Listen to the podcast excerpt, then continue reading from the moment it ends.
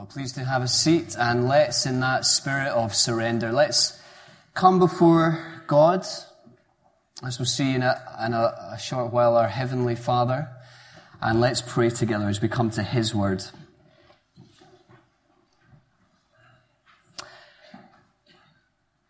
Oh, our gracious, perfect, and loving Heavenly Father, we come before you this evening and we recognize and we declare that you are in heaven and we are on earth.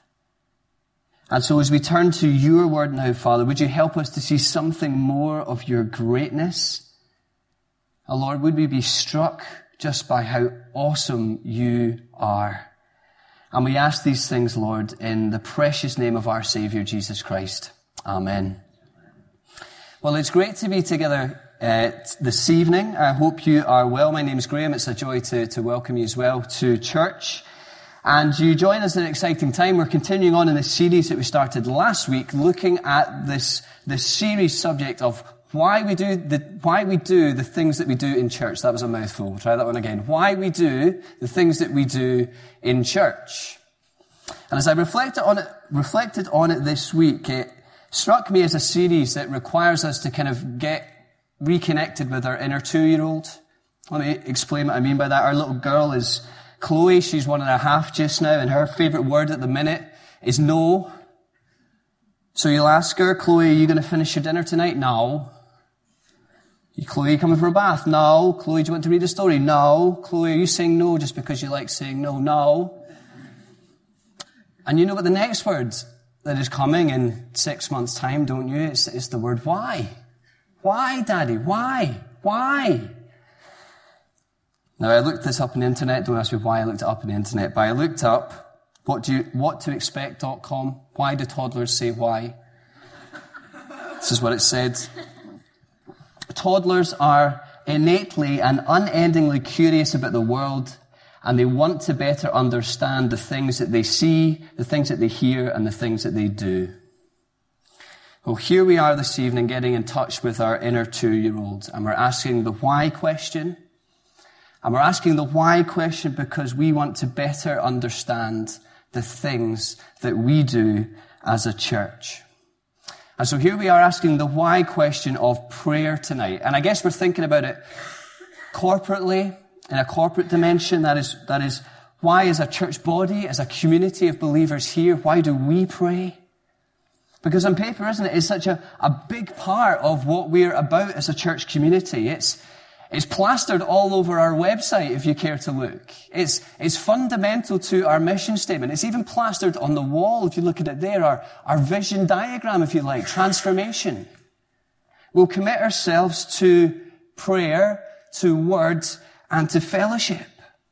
So we'll devote ourselves to seeking God in prayer.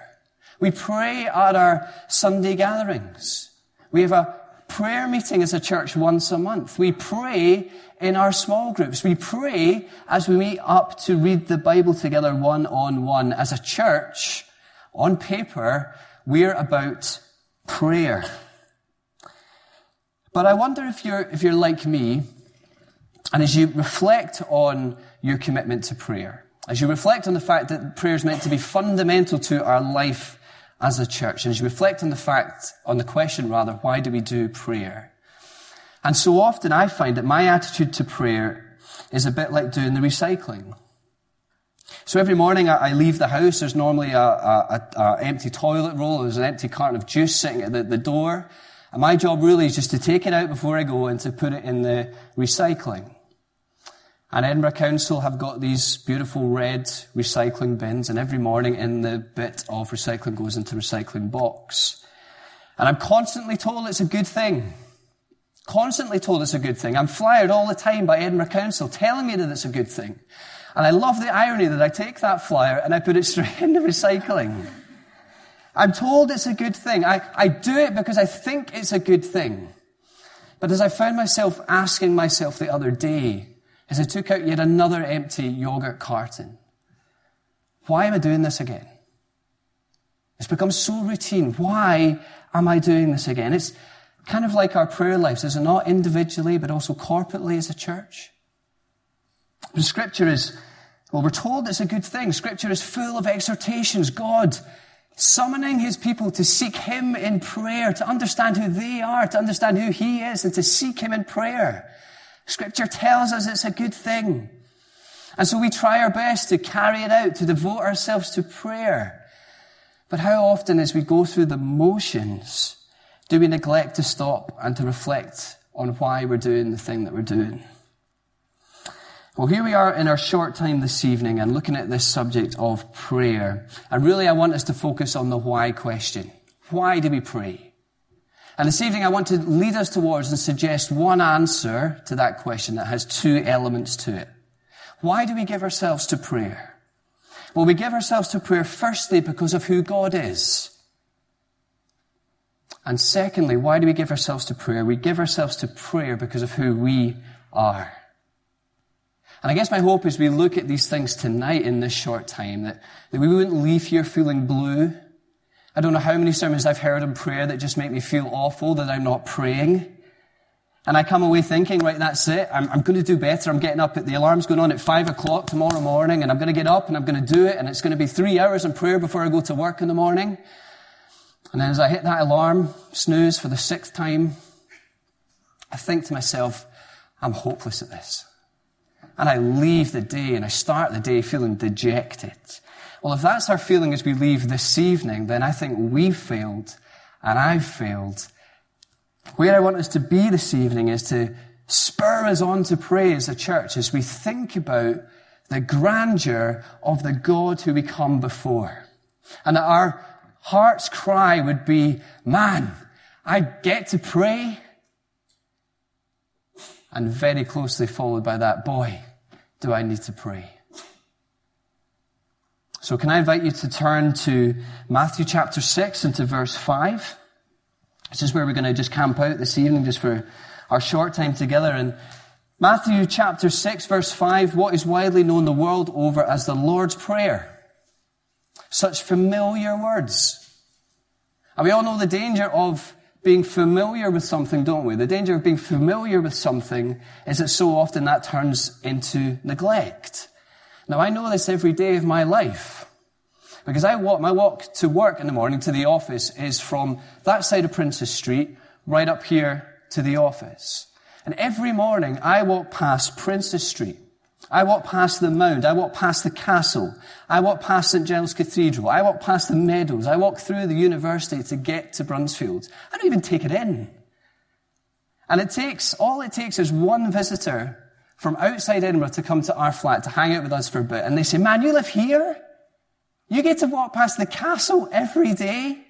You get to walk through the meadows every day? Boy, I want to live here. And you're thinking to yourself, I haven't even noticed that I walk past those things every day. It was not like that with the Lord's Prayer. Such familiar words. But I guess my plea as we come to it this evening is that this would become so fresh and that we would put neglect aside, familiarity aside. We would come to it afresh because there's so much gold to dig for in these verses and so much help for us as we seek to understand that question of why do we pray? So all that aside, that should have allowed you time to get to Matthew 5, that little story. Here we are, Matthew chapter 6 rather. Jesus teaching his disciples to pray. Now this isn't a sporadic teaching of Jesus, it's part of a sermon. It's part of a sermon that we call the Sermon on the Mount. And you'll see it chapter 5 and verse 1 if you flick back a page. Jesus' disciples have come to him on the mountain. They've come to him and, and Jesus is teaching them what a kingdom life looks like, what life in his kingdom means, and what it means to be a follower of this king. And as you read it through, you, you see Jesus touch on these different aspects of life.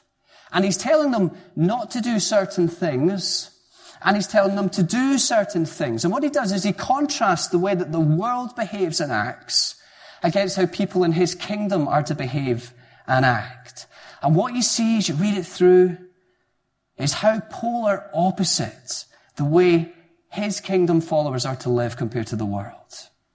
How they are to think, how they are to value things, how are they to long after things, their desires. They're to be completely different to what the world goes after. To follow this king requires you to have a God-centered frame of mind, not a man-centered one. And so to solidify his teaching and to get it inside the minds of the, his disciples, he gives them this model of prayer. And it's really it's split into two parts. Maybe we could get it on the screen.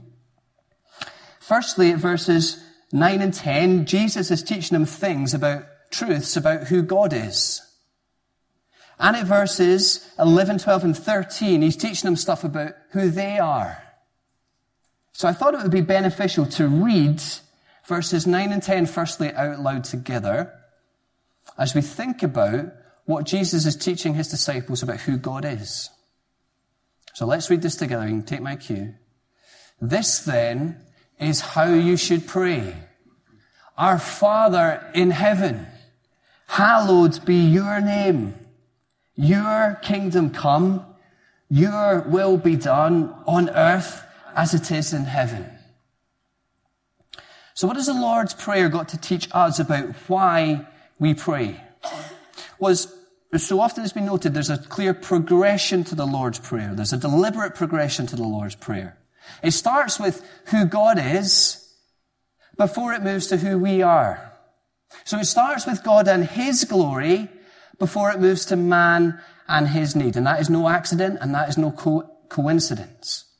Because Jesus is teaching his disciples that it's only by understanding rightly who God is that you can understand rightly who you are. So by teaching them this prayer, what is Jesus teaching his disciples about who God is?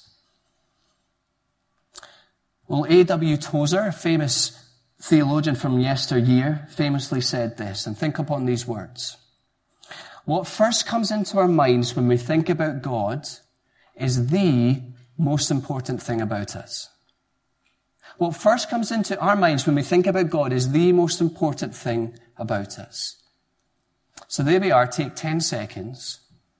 What is it, as you think of God, as I think of God, what is it that comes to mind?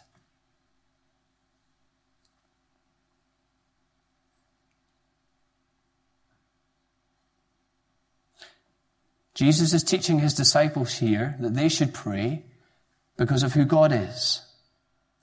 How does he start it? Our Father in heaven. Who is this God? Firstly, see where he is. He is in heaven. He doesn't get tired. He doesn't sleep.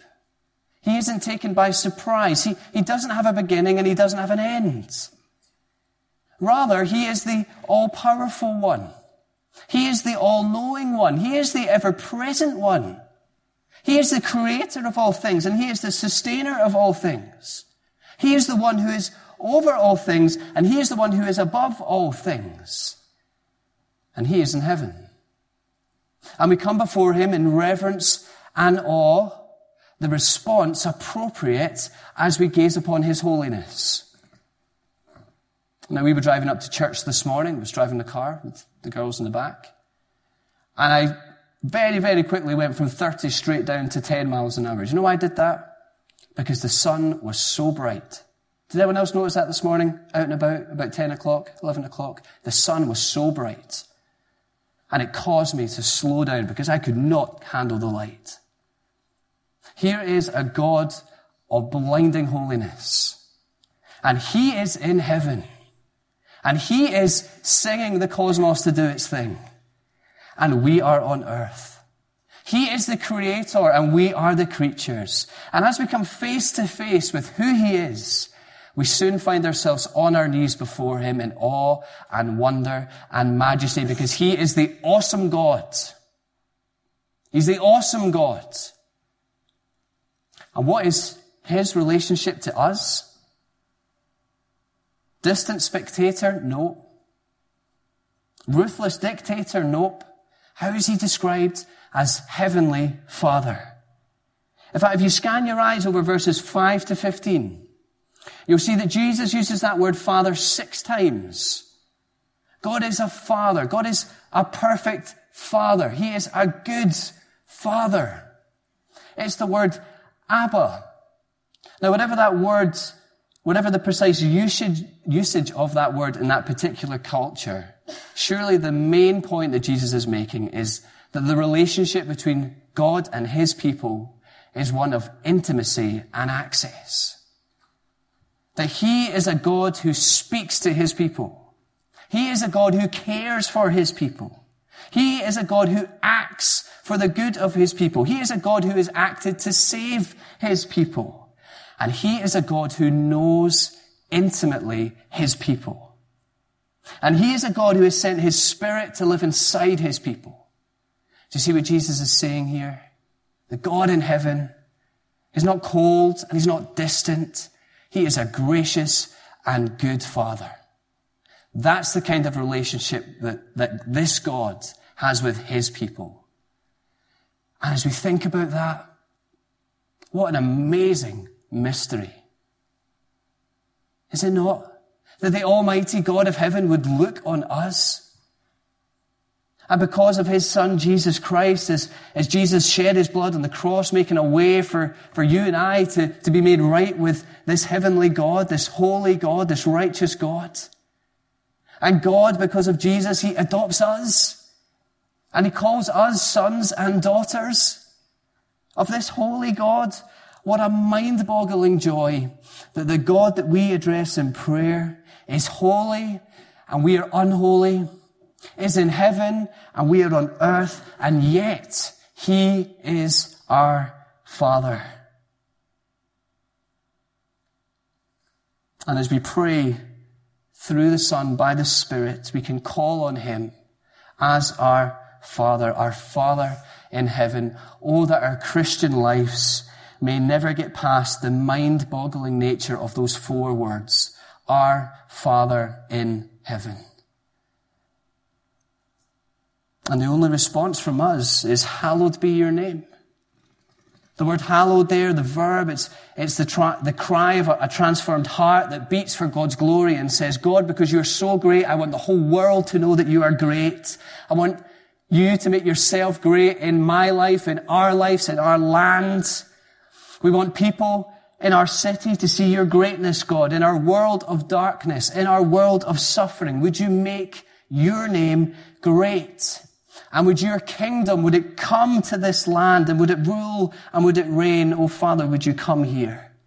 Would you save lost men and women in this city to yourself as they hear the news of Jesus Christ, but not just in this city? Oh Father, would you do it in the whole world? Do you see the truth for us there? The truth for us there is that knowing God rightly, it fuels worship. That knowing God rightly, it fuels mission. And knowing God rightly, it fuels prayer. And as we learn about God, as we encounter Him, as He speaks to us in His words, and as His Spirit transforms us. And I think there's a real corporate element, dimension to what Jesus is saying here. I mean, he could have quite easily said, pray my Father in heaven, but what does he say? Pray our Father in heaven. It reminds us, doesn't it, that, that this is the prayer of God's people corporately, called to seek God together, not just in this church, but with God's people around the world. Is that an amazing thing that we join in this prayer with the saints across the globe?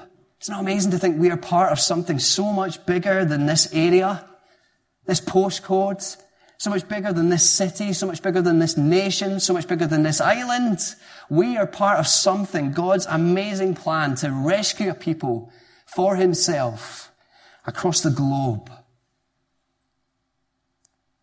And so Jesus begins this prayer by focusing on the greatness of God. Disciples, that is where your gaze needs to be. It starts with Him. It doesn't start with you. Isn't that amazing truth? It starts with Him, it doesn't start with us. He is the orbit in which we are operating, not the other way around. Jesus is calling His disciples here to have a God-centered view of life.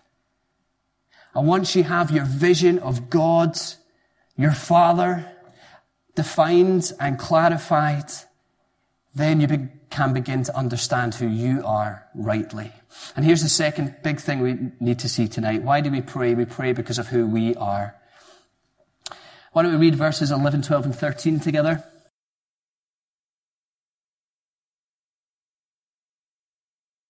This is what Jesus proceeds to tell his disciples to pray. Let's read this together. Give us this day our daily bread, and forgive us our debts as we also have forgiven our debtors. And lead us not into temptation, but deliver us from evil. I don't know if you're a fan of The Apprentice. Apprentice on TV, I can't stand strictly, but I can kind of stomach The Apprentice. So Alex, my wife and I were watching The Apprentice the other night, and it's that wonderful mixture of being ludicrous and compelling at the same time. I don't know if you find that. So we're watching The Apprentice. We're getting to know the, I was going to say characters here, but contestants is probably the right word, isn't it? Getting to know the contestants. So after we watch this, I'm straight on the website, BBC, looking at their profiles.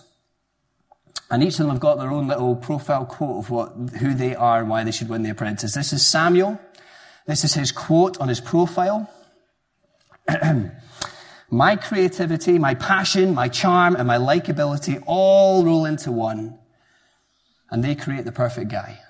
I mean, that is beautiful, isn't it? But it's a snapshot into the life and the mindset of our world. We live self-sufficient lives. I mean, what do they call New York? The city that never sleeps.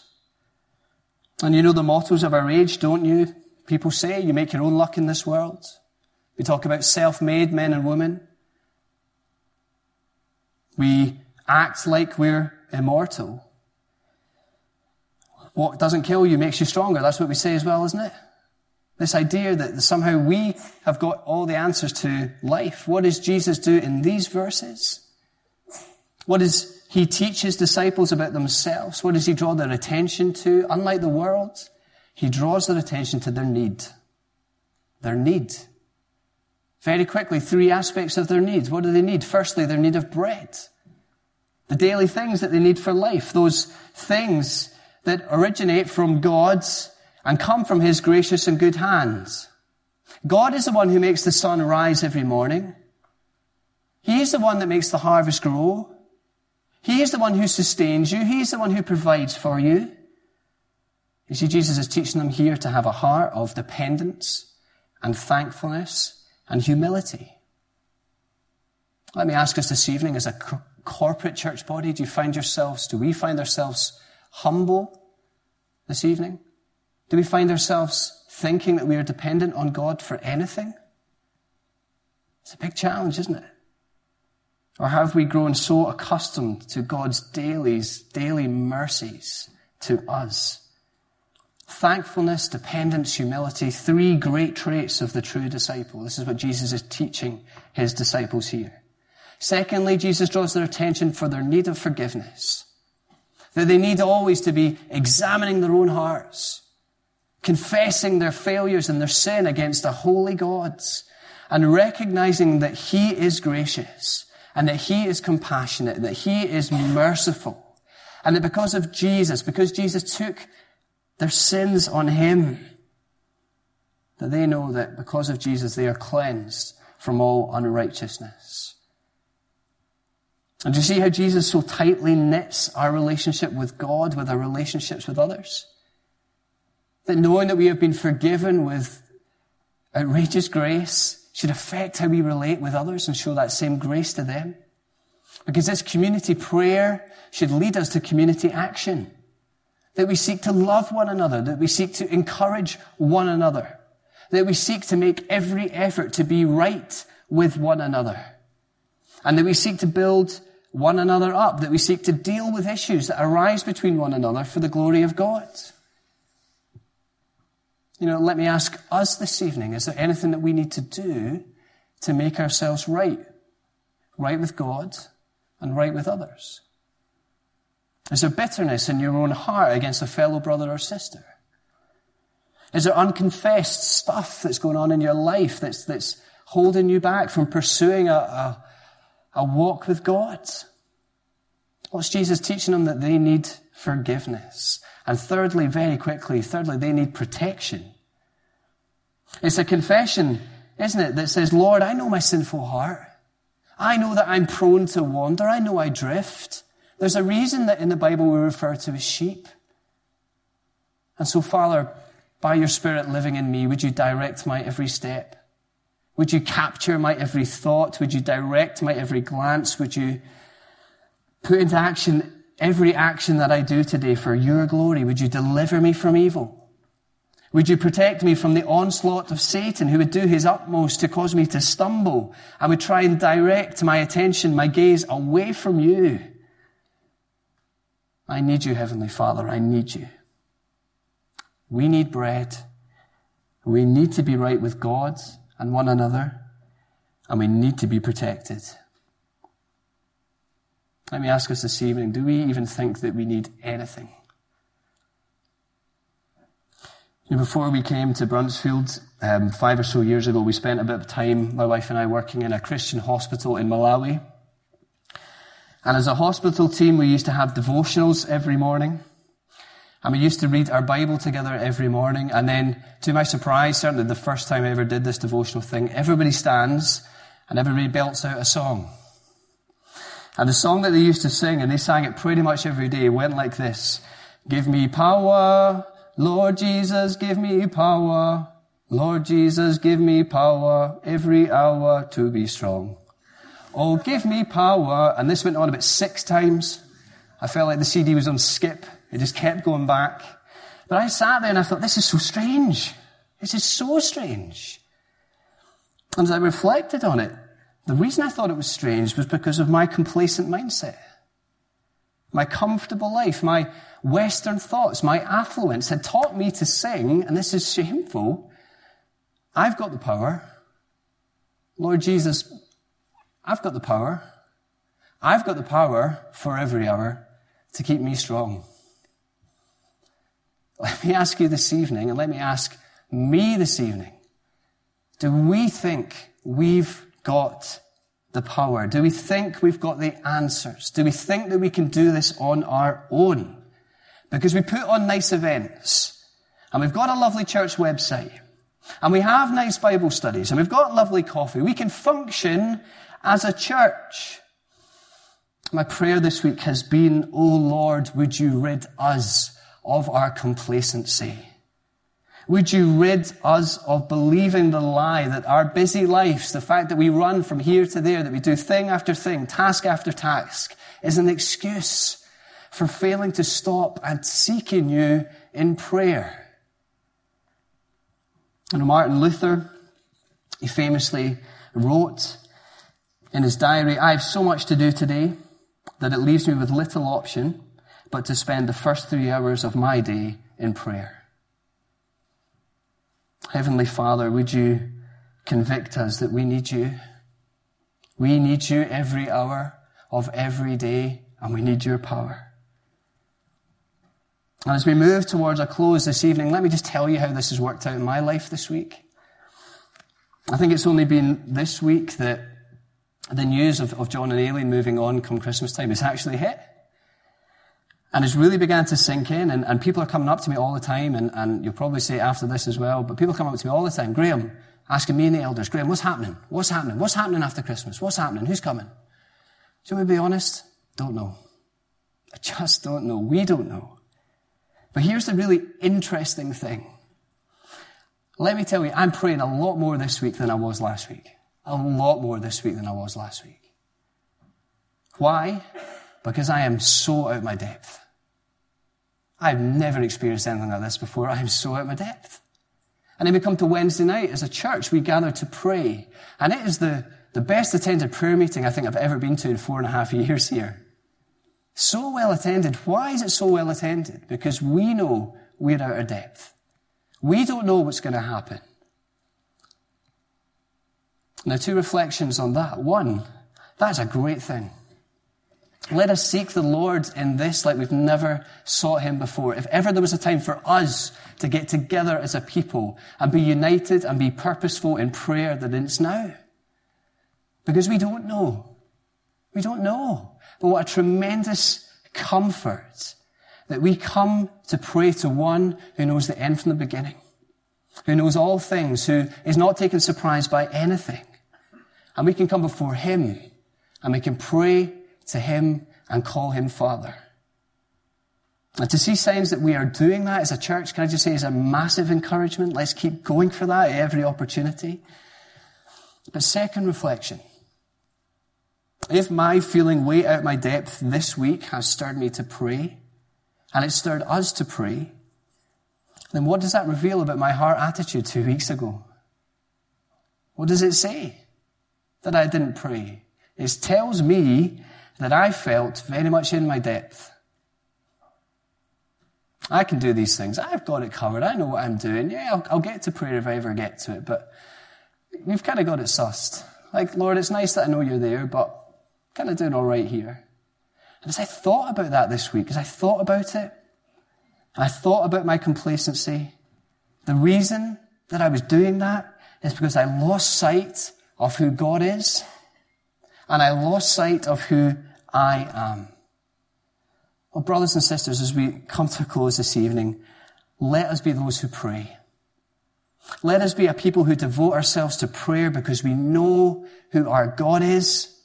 And let's be a people who devote ourselves to prayer because we know who we are. And as we close, let me just read you some words from this wonderful book I've been reading over the past few days. It's called Sounds from Heaven. I don't know if anybody here has read it, but it's a, it's a collection of stories and testimonies about the great revival that happened up in Lewis, up in the Highlands of Scotland in the 1950s. This mighty work of God where many men and women gave their lives to Jesus Christ. Let me just read to you how this Christian community in this island, this tiny island of Scotland, is described. This is a testimony from the time. This is how this community is described. It was a community at prayer, said Margaret MacLeod. What a statement. Others agreed with me. The Christians were praying. In 1949, everyone who was truly longing for God was seeking the Lord for an outpouring of the Holy Spirit. The Christians were praying. Prayer was spontaneous. As people visited each other in their homes, they would pray and then, they would continue on until they felt they had, they had got through to God. A huge volume of prayer ascended from Christian folk all over the Barvas area for revival. The place was soaked in prayer. It became a way of life to seek the Lord for his mercy. And then let me read to you the author as he reflects on all these things and he looks at his current generation, which I guess is almost our generation, what he sees as he reflects on these things. The testimonies glow with an indescribable warmth and the reality of their experience is there for all to see. The gospel is so clear. God manifest among his people is a thrilling reality and the power of the Holy Spirit in the midst, convicting, constraining, converting, confirming, comforting causes the reader to bend before God in awe and adoration, in love and consecration, in wonder and amazement. One senses the powerful operation of the Holy Spirit. But when we review our own lack of burden, our dim understanding of God's mighty working, oh, we can but cry to God to engulf us with flood tides of divine, divine refreshing and bring reviving streams to all of us, sweeping sinners into the kingdom. So let us read, ponder, reflect, and humble ourselves, pray and seek God's face, and turn from our wicked ways, and surely he will hear from heaven, forgive our sin, and heal our poor land. Oh, that our community here at Bruntsfield would be described as a community that was soaked in prayer. That we would be a people who know who our God is, and that we would be a people who know who we are. So I thought it would be only right tonight and fitting and, and, and a great way to respond to this to have an, an open time of prayer as we respond to the, to the Lord's Prayer. Johnny, can we have it back on the screen? And really, the Lord's Prayer splits into five well, there's five words if you want to remember it like this. There's, there's Father, there's hallowed, there's forgive, there's give, and there's lead. The five words. So what I'd love us to do is we pray corporately tonight as we respond to the Lord's Prayer. Maybe if five people want to lead us in praying for those five things. Father, hallowed, forgive, give, and lead. Let me just stand up if you want to pray and just belt it out, and we'll do this together. But this is a community prayer this evening. And once we've finished, I'll close and we'll stand to sing our final song. Let's pray together. So we thank you, Heavenly Father, that we can call you Father. What an amazing mystery. Oh, by your grace, we ask that you would fill each of us here. Father, you would fill us as a church community with a fresh passion to see your name hallowed in our land and in our lives. Oh, Father, would you make yourself great? And we pray these things in Jesus' name. Amen.